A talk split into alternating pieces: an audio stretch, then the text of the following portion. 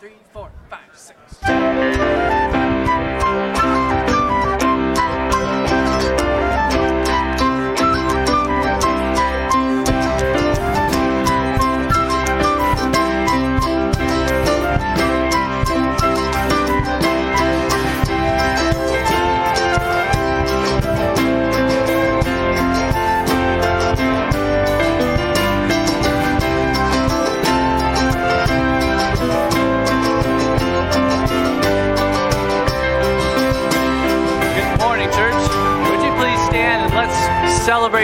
the wonderful, magnificent salvation we have.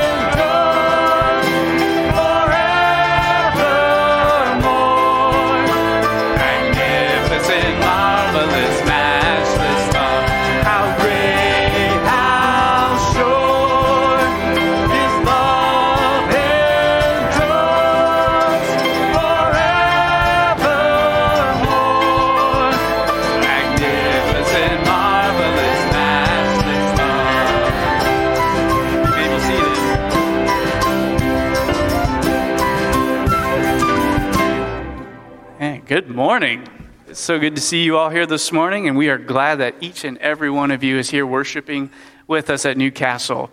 Psalm 118 says this The stone that the builders rejected has become the cornerstone. And that's a verse that's quoted many, many times in the New Testament referring to Christ. This is the Lord's doing, it is marvelous in our eyes. This is the day that the Lord has made. Let us rejoice and be glad in it. And we are certainly glad in the magnificent salvation that we have, that we have together, in common together and that we can celebrate together. So we are so glad that you are here. As we continue to worship together, we would ask that you pull out your uh, worship folder. Inside that worship folder, you'll find out all sorts of awesome things that are going on in the church right now. And you also find this little check in card. If you would take a quick moment to fill this check in card out either on paper or via the church app, which you can download for free on your phone, that'd be really helpful in just letting us know that you're here. Also, if there's events that are going on, there's a little place where you can easily sign up for events on this check-in card. And at the end of the service, you can slide this check-in card in at the white tables at either entrance. Um, if you're visiting with us, we just want to extend a special welcome to you. We're very glad that you're here. And we just encourage you to hold on to this. At the end of the service, you are more than welcome to drop it in those same tables, or you could go outside these double doors and there's our welcome desk. You can give this to them, and they would give you a, a, gift and love to meet you, greet you, and answer any questions you have about the church. Now, we've got some awesome things coming in coming up here this week. I don't know if you guys noticed. I kind of had a, a crikey moment when I walked in the doors and saw this building looks like Australia. It looks pretty cool. Well, that's because we got VBS going on this week, and it starts tomorrow night. So if you've got kids ages four through sixth grade, you got to get them registered if you haven't already.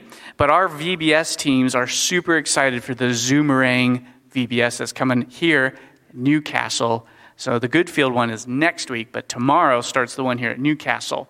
But our team has been toiling and working, and they're super excited. Um, you can register on that check in card if you haven't already, or on the church app.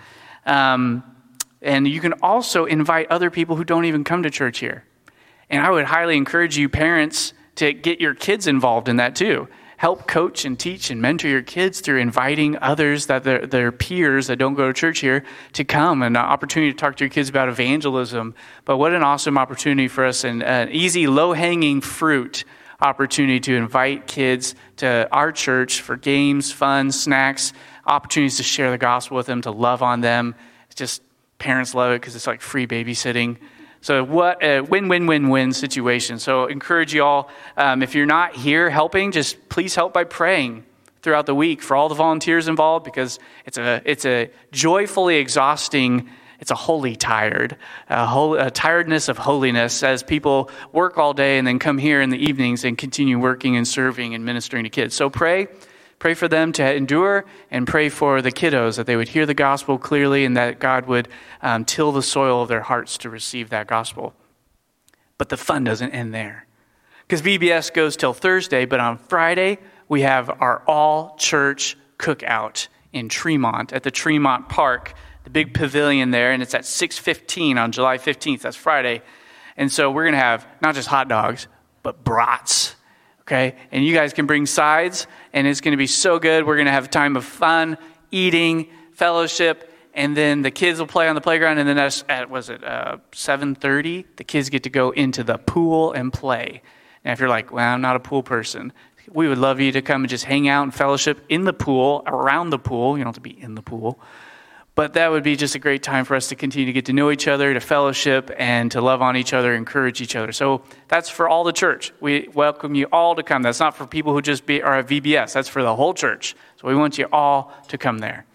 But before we continue celebrating our Lord and Savior together, would you please pray with me? Father, we are amazed. We marvel at the matchless salvation that you have given us the matchless love that you have poured out upon us. It is magnificent. It is marvelous. It is all those things that we just got done singing.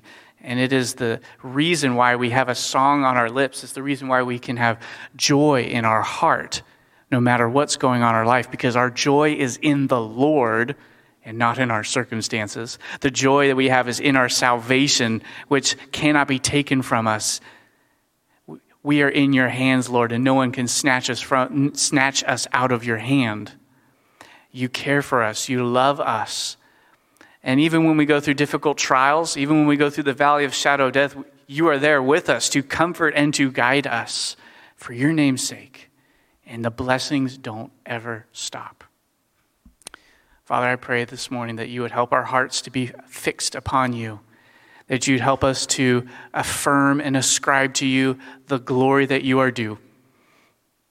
And please prepare our hearts as a church and as an individual level to receive the word that Pastor Kevin's going to bring to us this morning and help us not to be just hearers of the word, but to be doers of the word. Please transform us continually to be more like your son in our thoughts, our speech, and our actions. We ask this in your Son's name. Amen. Would you please stand as we continue to give glory to our glorious Savior?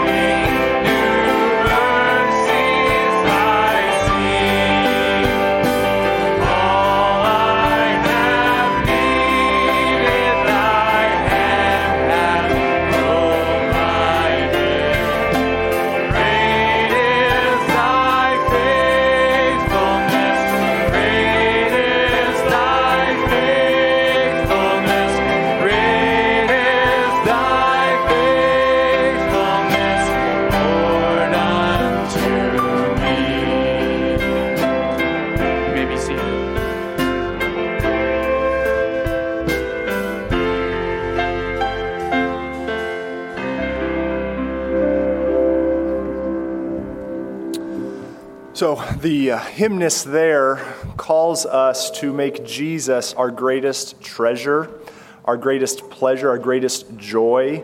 And that, that bright hope for tomorrow that they reference there is only found when we are doing that, when we are making Jesus our greatest joy. So, that is my prayer for you this morning that you are making Jesus your greatest treasure. Please pray with me.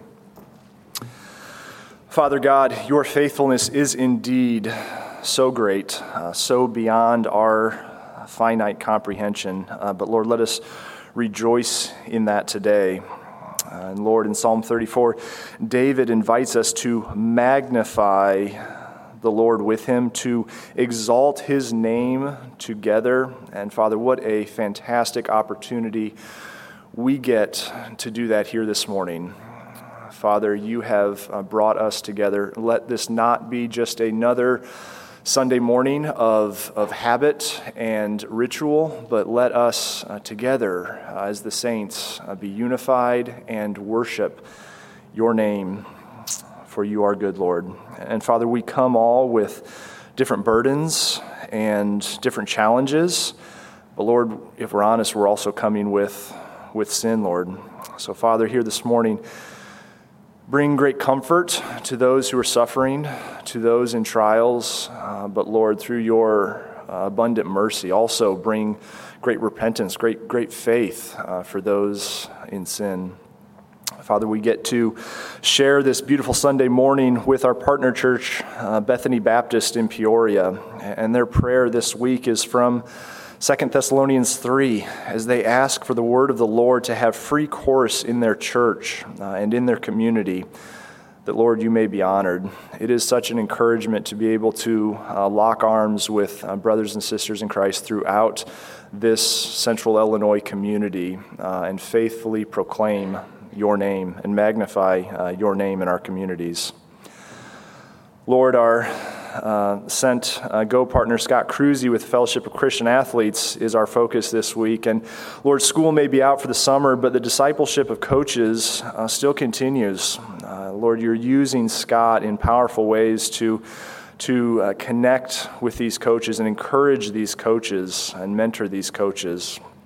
And we are only one month away from a new school year, and four new FCA huddles are starting across the area you are growing your name here in central Illinois, Lord. And Father, as Scott uh, is preparing ministry plans and budget for this coming fiscal year, which is going to start September 1st, just give him uh, great wisdom and great guidance on the way to steward the resources and the time and the talents that you have uh, lavishly granted him. And Father, he does recognize that he is uh, wrestling with some of his own personal uh, physical health issues. But Lord, we know uh, in your great grace you will grant him uh, physical endurance when able, but always you will grant him uh, spiritual perseverance to be able to continue to uh, faithfully handle your word and, and share it with those that you've blessed him with. We had an urgent message sent from John Camiola John and Missy are Go partners in Nigeria, noting that there are increased attacks on pastors in Nigeria.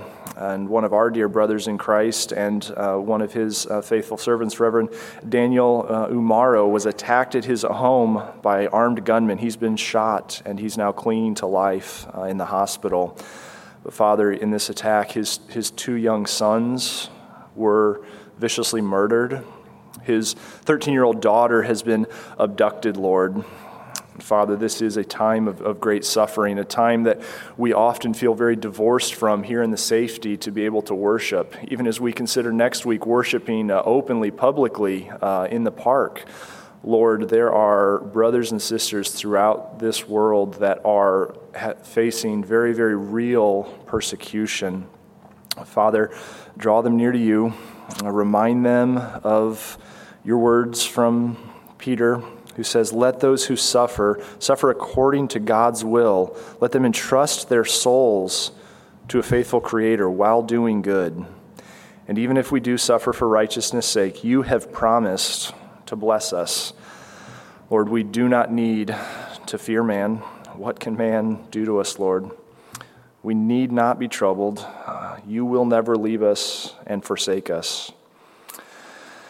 Father, the search continues for an associate pastor of care and discipleship. Lord, you are working in amazing ways, just as you always have and always will. You are bringing new and fresh candidates. Um, uh, applications are, are coming in, interviews are happening. We are seeing your, your faithful hand uh, at work here. Continue to give the search team, the elders, guidance as they um, vet these different candidates and uh, evaluate uh, who would be best to be able to uh, serve you uh, and your people here at Newcastle. And Lord, we continue uh, with Pastor Kevin to go before your word through Ephesians, Lord. A powerful message to come today as we discuss what being together with Christ looks like. Lord, just break down the hardness, the callousness of our hearts. Father, open our ears uh, to the powerful working of your word. Uh, let it all be for the praise of your great name, Jesus. Amen. If you're able, would you please stand with us as we sing and pray ancient words in preparation for the sermon?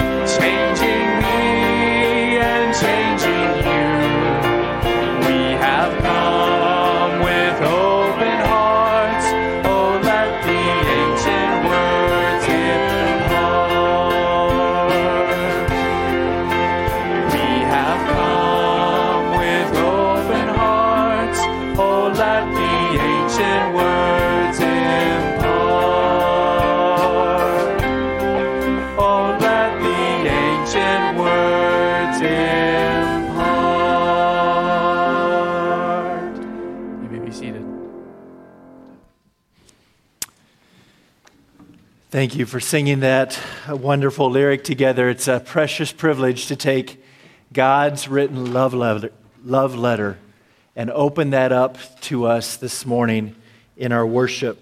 So let's continue our worship now by opening up your copy of God's Word to Ephesians chapter 2. Ephesians chapter 2. If you don't have a Bible with you today, just raise your hand, and our ushers would be glad to give you a copy of God's ancient and life changing words for your joy.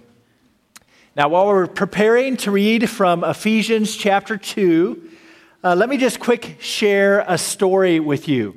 Back in April, uh, the mayor of Mackinac contacted us and invited Newcastle Bible Church to host a community church service in Veterans Park in Mackinac on the Sunday morning of Maccafest. Uh, he appreciates how God is working in all the local churches in our community, and he recognizes that the Maccafest weekend offers a great opportunity for churches to preach the good news of Jesus that brings hope and peace to our communities. And so, how in the world could we possibly say no to an invitation like that? So, this next Sunday, in just seven days from today, at 11 a.m., we are going to transport our worship service from this room into Veterans Park in Mackinac. And we are praying that God will be glorified as we invite our community to worship Jesus together with us right in the town center. So please listen carefully because next Sunday's schedule will obviously be different than normal. Next Sunday, July 17th, we will still have our 8 o'clock service here in this room like normal. But then, after the 8 o'clock service, we will not have any programming during the 9.30 hour. So no 9.30 children's or adults ministry next week, as we'll all be getting set up at the park for the service that starts at what time? 11 o'clock but you're going to want to make sure and plan to be there extra early so that you have time to find parking, get your lawn chairs set up and your blankets, and just help us love the community with great hospitality and love. Bring your smiles, bring your name tags, bring your lawn chairs. There won't, we're not planning any children's programming during that service, so bring your kids and set out the blankets, and let's just have a wonderful time as families together worshiping Jesus in the park. So, church, please pray. Pray fervently for all this God sized ministry that we are asking God's Spirit to do through us this week. Pray for our VBS program, our One Way Kids program, both of them happening this week. Pray for our volunteers from this church that are serving our community at the food tent at Maccafest Saturday night, that they can be clear, strong witnesses for Jesus.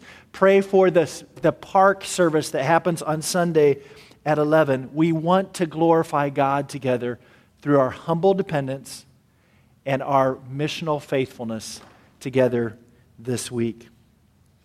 So now let's turn our attention to the ancient words found in Ephesians chapter 2, verses 11 to 22. This second half of chapter 2 in Ephesians is all about the Christian's position in Christ.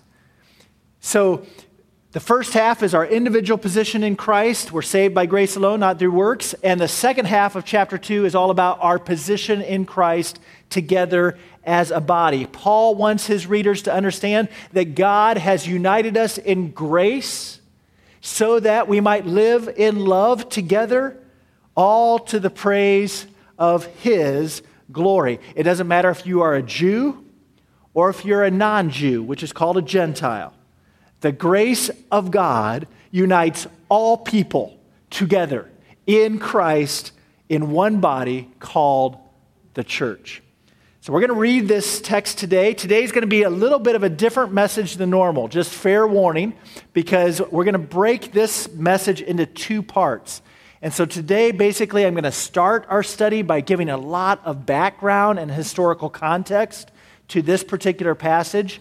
and we'll start studying it, but we're just going to scratch the surface today, and then we'll have to finish it next week in our time together. So please stand for the reading of God's Word as I read Ephesians chapter 2, verses 11 to 22 from the ESV translation. Ephesians 2, verse 11. Therefore, remember that at one time you Gentiles in the flesh, called the uncircumcision by what is called the circumcision, which is made in the flesh by hands, remember that you were at that time separated from Christ, alienated from the commonwealth of Israel, and strangers to the covenants of promise, having no hope and without God in the world. But now, in Christ Jesus, you who were once far off have been brought near by the blood of Christ. For he himself is our peace, who has made us both one and has broken down in his flesh the dividing wall of hostility by abolishing the law of commandments expressed in ordinances that he might create in himself one new man in place of the two, so making peace, and might reconcile us both to God in one body through the cross, thereby killing the hostility. He came and he preached peace to you who are far off, and peace to those who are near. For through him we both have access in one spirit to the Father. So then you are no longer strangers and aliens, but you are fellow citizens with the saints and members of the household of God, built on the foundation of the apostles and the prophets, Christ Jesus himself being the cornerstone, in whom the whole structure, being joined together, grows into a holy temple in the Lord. In him, you also are being built together into a dwelling place for God by the Spirit. This is the reading of God's Word. You may be seated. And I'd invite you to pray with me. Let's pray.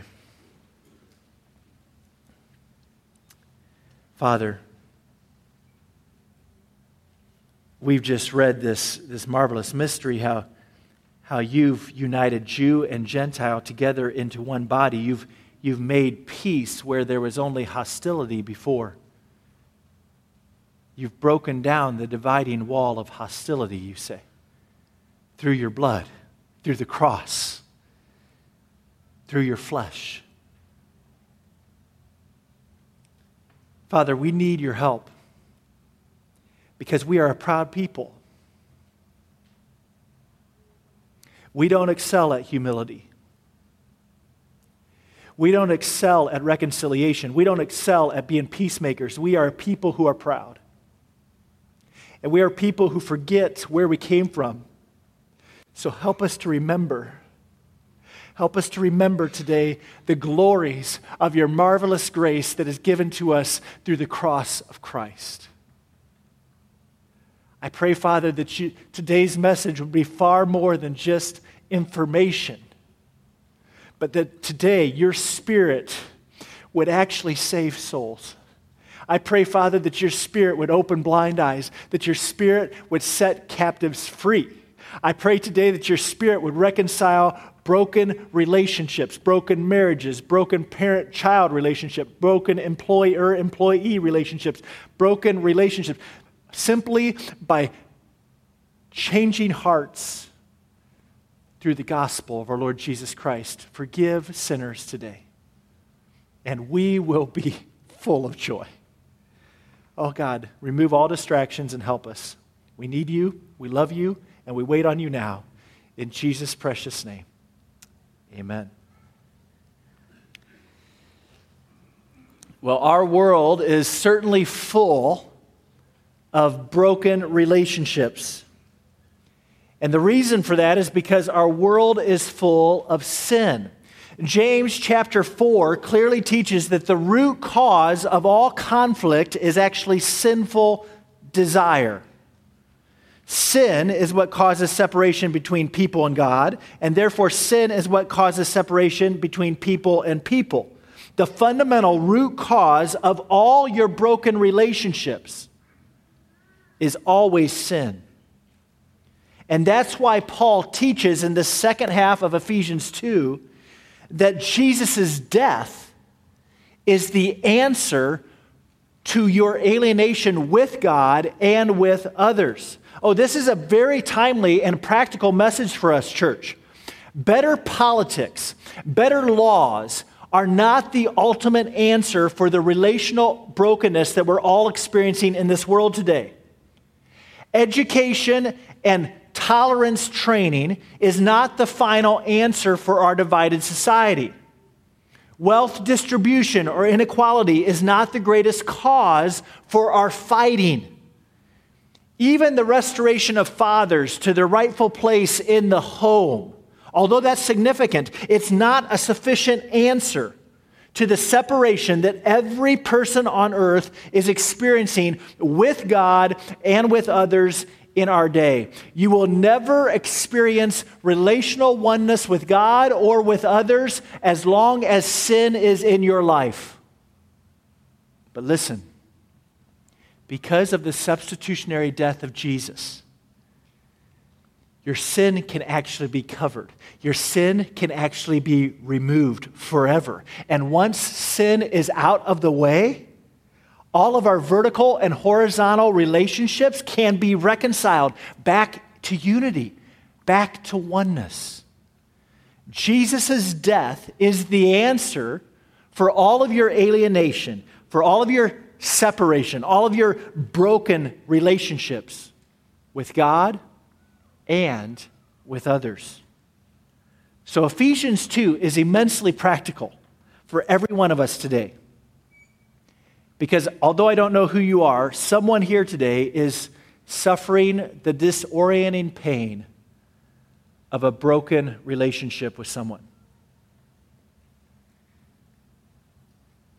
Someone here today is feeling personally disconnected from God, perhaps even at war with God. And the cross of Christ is what kills the hostility of sin. The cross of Christ is what kills sin's animosity and can make you forever one with God and his people if you will only repent if you only believe in Jesus. Today's passage is going to take a deep dive into the ageless conflict between Jews and Gentiles in order to highlight the, reconcil- the reconciling power of the cross. So, Jesus' death truly unites all kinds of people together in Christ, making from both groups one new people of God that we call the church. And this is radical. This is life changing. But before we begin to dive into this, we must first spend about 15 minutes reviewing Herod's temple in Jerusalem, believe it or not. And we're going to review Herod's temple in Jerusalem. And then we're going to also review a personal story from Paul's own life from Acts chapter 21. Because what you're going to understand after we've taken the time to set that table, that actually what happened in Acts 21 and what happened in Herod's temple is actually on Paul's mind as he's writing Ephesians 2. So, for us to best understand Paul's thoughts of Ephesians 2, we first have to understand, listen carefully, how the Jewish temple in Jerusalem was actually a visible symbol, a picture of alienation between the Jews and the Gentiles. The temple was a visible symbol of relational brokenness and separation of people, between people and people between God, all because of sin. Let's look at the Herod's uh, temple on the Temple Mount now. The Jewish temple that both Jesus and Paul frequently visited in Jerusalem. It was built by Herod the Great. And the temple itself, it was beautiful. It was covered with gold. It was, it was a majestic piece of architecture, but it was it occupied the center of a large raised platform that was called the Temple Mount. So, this magnificent temple was surrounded by a series of courts that were each designed to discriminate among people on the basis of how far or how near they could be to a holy God.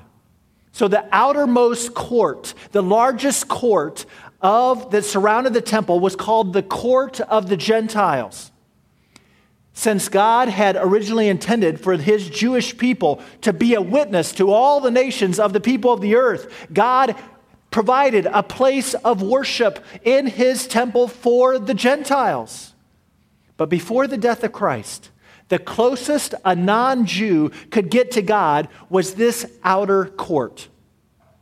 And in fact, by the time of Jesus' ministry, the Jews had turned this outer court into mostly a robber's den, more than a place of worship within the Temple Mount. From the court of the Gentiles, if you crossed a barricade and climbed 14 steps and then another level place and then five more steps, you could enter the court of the women, which is highlighted in blue on the screen. This was the closest a Jewish woman could ever get to God's presence. Next was the court of Israel, pictured in yellow, where Jewish males could assemble around the temple for their worship. And the court of Israel surrounded the court of the priest, where the temple itself stood. Only male members of the tribe of Levi could enter the priest's court, which was where the temple actually was, God's dwelling place actually was.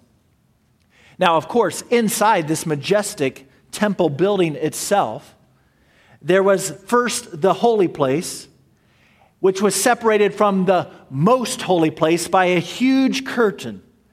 And since the very presence of God Himself lived in the most holy place behind the curtain, only one man, Israel's high priest, could enter into the most holy place, and then he could only enter into that place once a year after making a blood sacrifice for himself and his own sins and a blood sacrifice for the sins of all the people. So, can you see, church? Can you see how the temple itself was a visible picture of separation between God and man and between different classes of people? The very layout of the temple illustrated how sin alienates people, all people, from God and from one another. And the Jewish people took all these divisions very, very seriously. In fact, there was a clear barrier or a, dividing wall that separated all Gentiles from all Jews within the temple.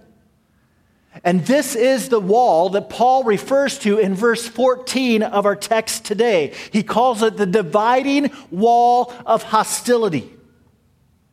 Because repeatedly around this wall, was inscribed in both Greek and Latin a warning that read, No foreigner is to enter within the balustrade and embankment around the sanctuary. Whoever is caught will have himself to blame for his death, which follows. Translation This is like a first century trespassers will be prosecuted sign, right? Except literally, the barrier between Jew and Gentile worship in the temple was full of trespassers will be killed signs. You talk about hostility. Any non Jewish person who dared to cross this dividing line in the Temple Mount would be immediately killed by the Jewish worshipers. Now, in some ways, it's, it's, it's hard for us to even comprehend this level of severity of religious discrimination. But this was a huge reality for Paul, a huge reality for Christians in the first century. The religious separation between a Jewish and a Gentile worshiper was a matter of life and death. And it was very personal for Paul. Paul, who was the apostle to the Gentiles. After all, let's remember what was the crime that Paul committed that caused him to be imprisoned, which actually was the reason why he's in Rome now, even writing this letter to the Ephesian church from a Roman prison. What caused Paul to be arrested? You find the answer to that in Acts chapter 21. So open your Bibles now to Acts chapter 21. In Acts chapter 21, Paul had just returned from missionary journeys with the Gentile churches, and he was bringing a financial collection from the Gentile churches back to the Jewish Christians in Jerusalem. And when Paul met with James, who was the leader of the Jewish church in Jerusalem, when he, when he met with James in Jerusalem, James warned Paul of a strong Jewish nationalism in the city. And he convinced Paul to, to, to take a Jewish vow of purification in the temple. But while Paul was fulfilling his vow in Herod's temple, verse 27 of Acts 21 reads this way the Jews from Asia, seeing Paul in the temple, stirred up the whole crowd and they laid hands on him, crying out, Men of Israel, help! This is the man who is teaching everyone everywhere against the people and the law and this place.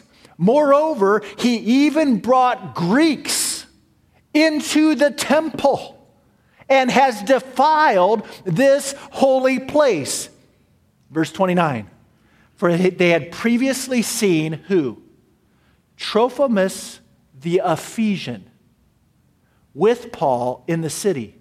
And they supposed that Paul had brought Trophimus into the temple. Then all the city was stirred up, and the people ran together. They seized Paul, they dragged him out of the temple, and at once the gates were shut. And as they were seeking to kill him, Word came to the tribune of the cohort that all of Jerusalem was in confusion. So, listen, church, why was Paul arrested again? Because they thought that Paul brought a Gentile believer past the dividing wall of hostility. They tried to kill Paul for no other reason than that they thought that Paul had brought an Ephesian believer closer to God than what they allowed. Loved ones, don't miss this. What Paul is writing here to the Ephesian believers, to the Gentile believers in Ephesus, this is very powerful and this is very personal. Personal. They know and Paul knows that this is the very issue that landed him in the very prison that he now occupies in Rome. Even while he's writing this letter, Paul the Jew and Trophimus the Gentile are both well known and dearly loved by this Ephesian church. And that's what makes Paul's writing here so radical, so life changing. Because the religious difference between a Jew and a Gentile was a matter of life and death in the day. There could be no greater relational brokenness, no greater alienation between two groups than that of first century Jews and Gentiles. And yet, what Paul's about to argue is that sin, not national ethnicity, Sin is what causes separation between people and God. And therefore, sin is what causes division between people and people. The fundamental root cause of all of our broken relationships is always sin. And that is why Jesus' death for sin is the answer to all of our alienation with both God and others.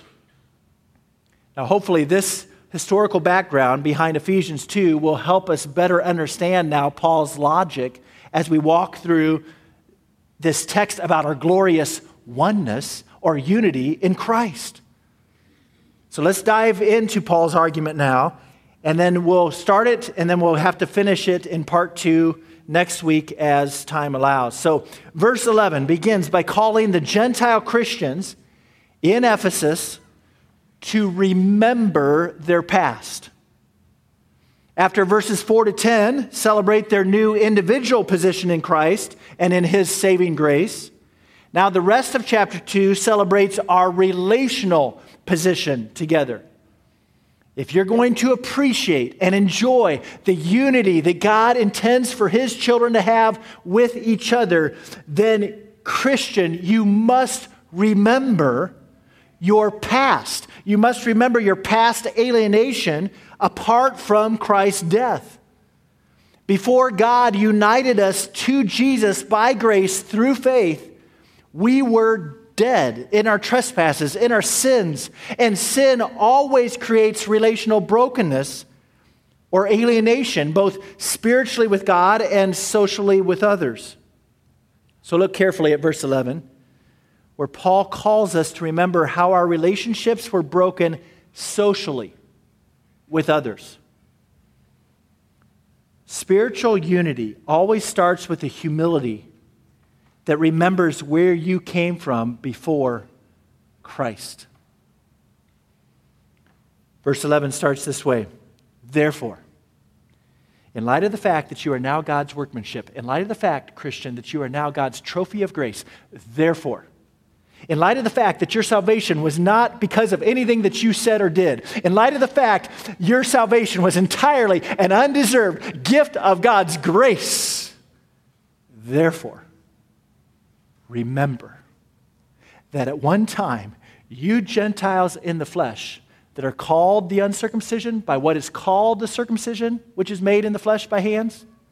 See, what, what Paul wants Gentile Christians to remember that before they were saved by God's grace through faith in Jesus' death, they were separated from the circumcision.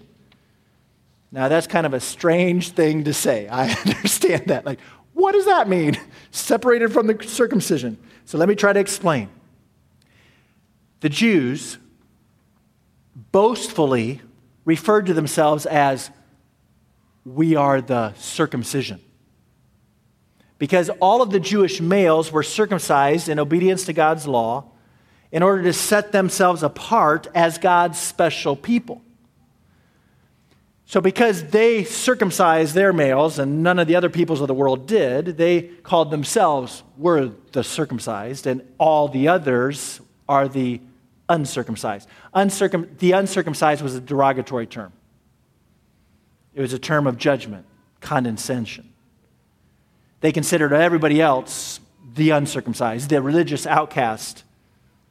But here's the irony of what Paul's saying in verse 11 do you see how Paul repeats the phrase in the flesh twice in verse 11?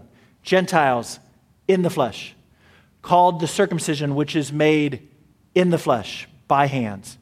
So, by repeating that phrase in the flesh twice, Paul is emphasizing the external, the, the physical, the supernatural, the, the superficial, excuse me, the superficial nature of the Jews' judgments against Gentiles. The Jewish people had missed God's point altogether regarding circumcision.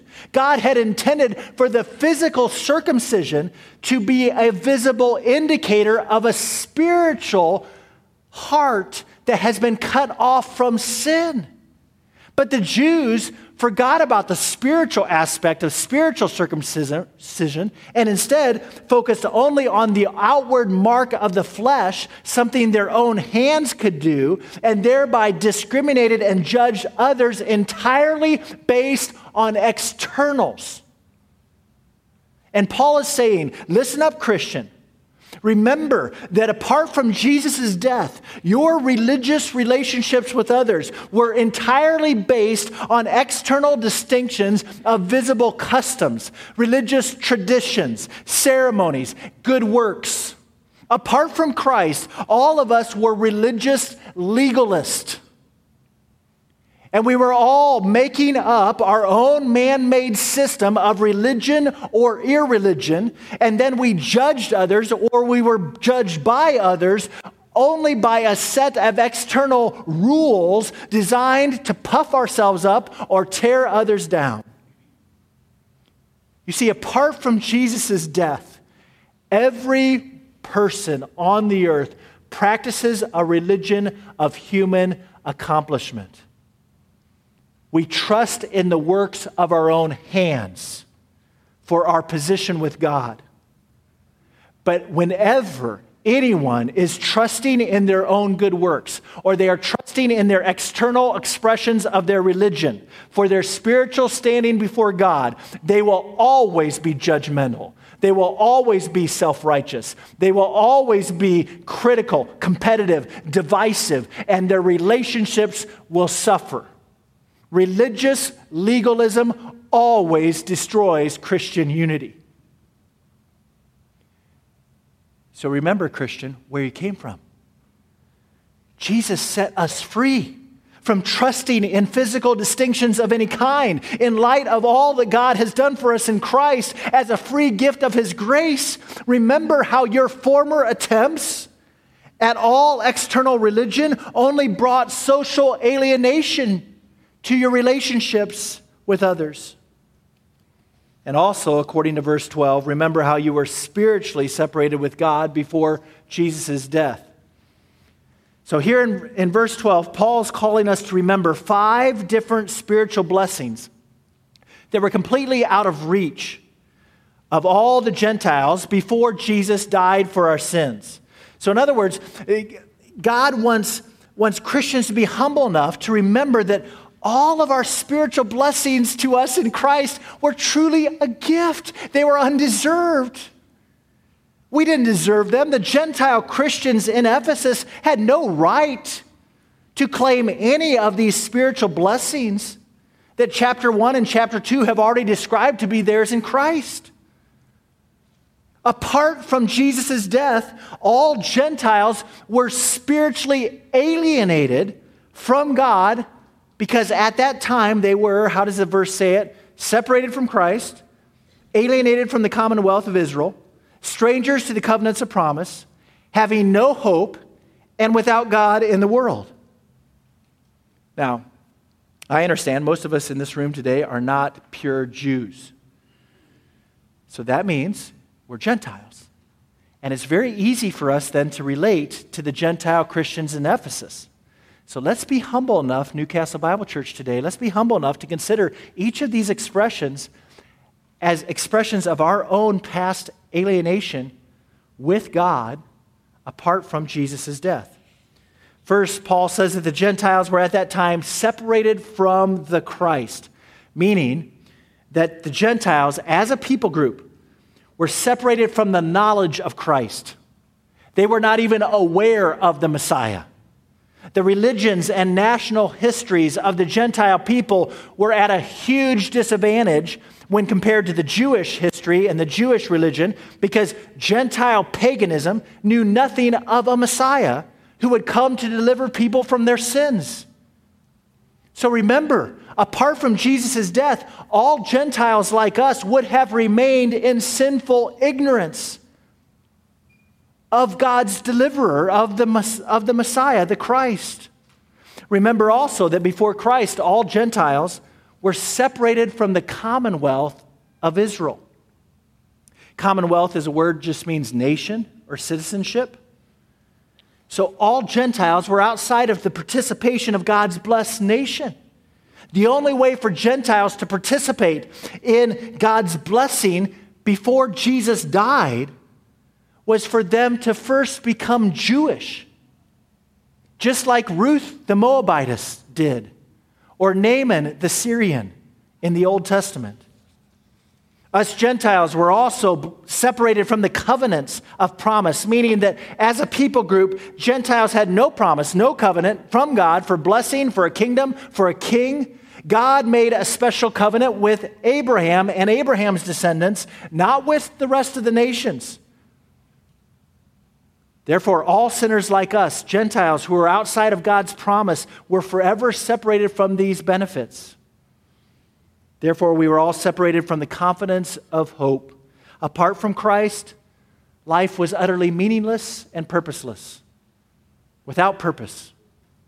Apart from Jesus' death, that killed our sin, apart from Jesus' death that united us all together in God's family, our only hope was despair. Oh, Christian, remember where you've come from. We were all without God in the world, apart from Christ. We were separated from the Creator in the world.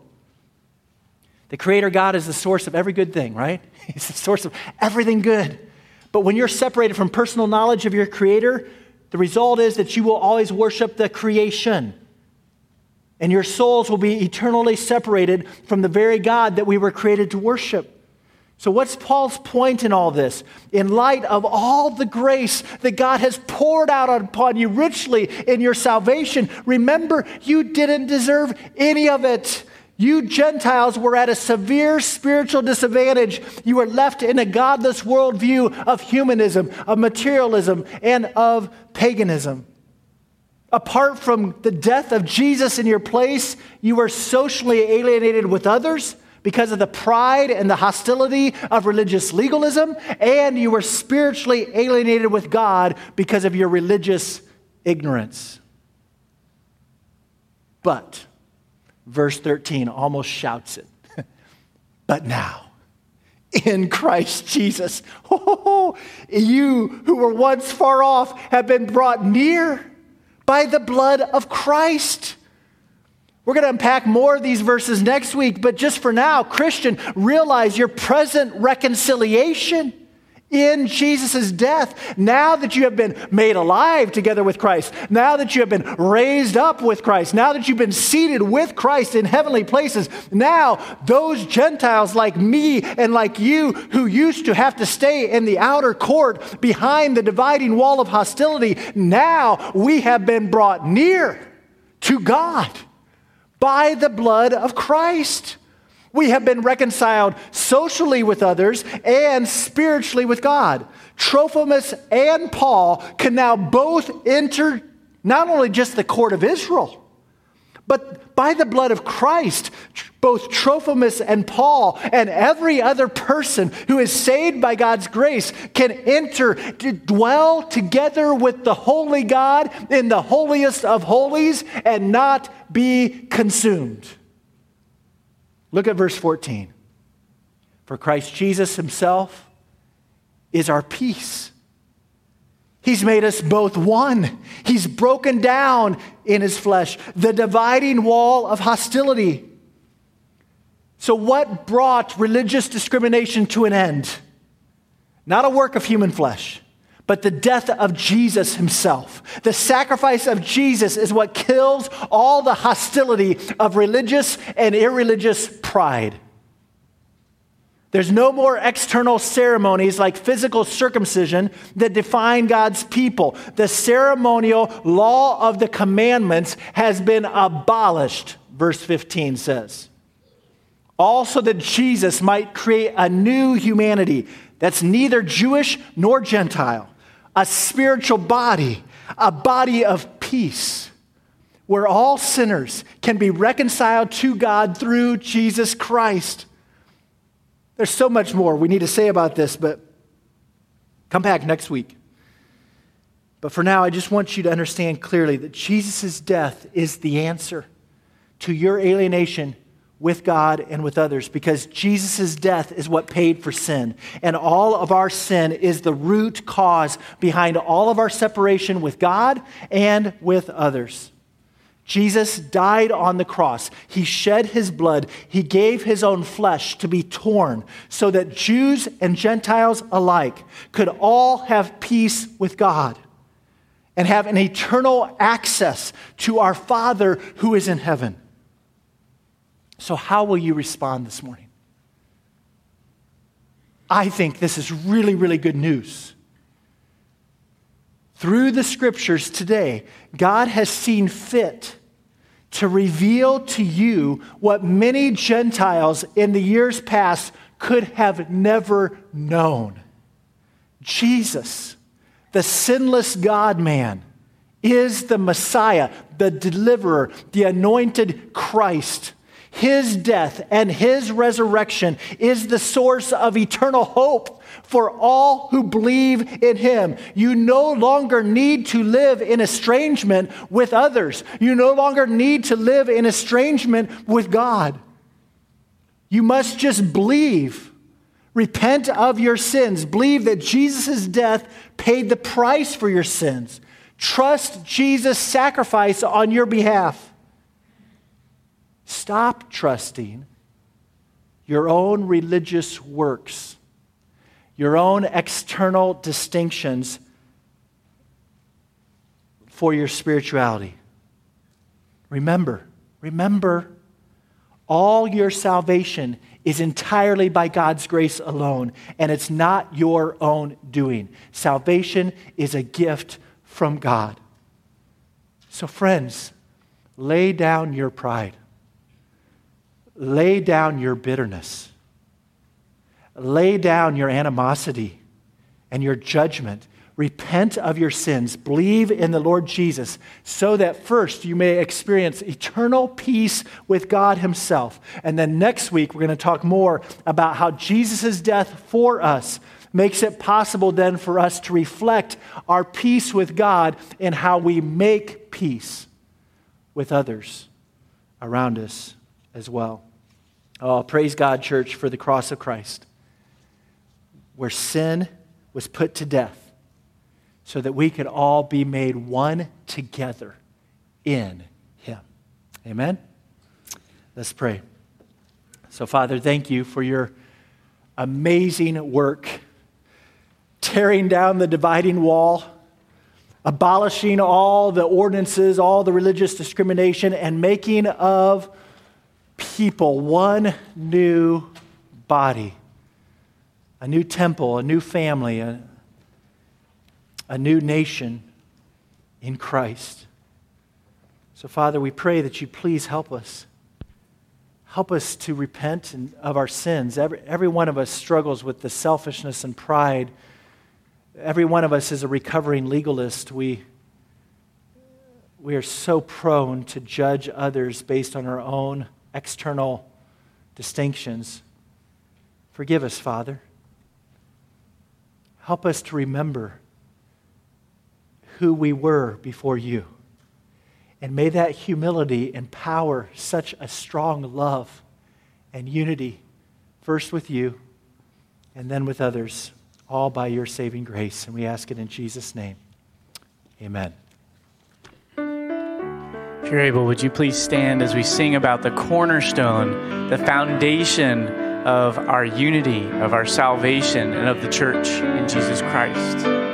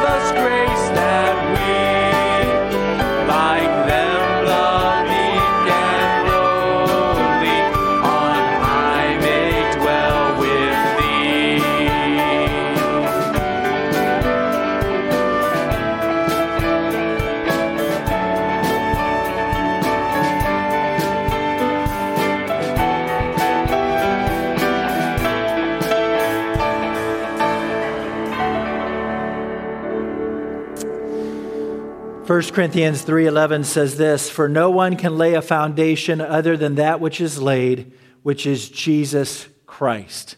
The foundation of our faith, the foundation of the church, the foundation of our salvation, the foundation of our standing before God forever, the foundation of our fellowship with Him in His presence is nothing but Jesus. His death, resurrection, ascension, the work of Jesus, the person of Jesus is the foundation for our union together as His church. I pray that you'd celebrate that.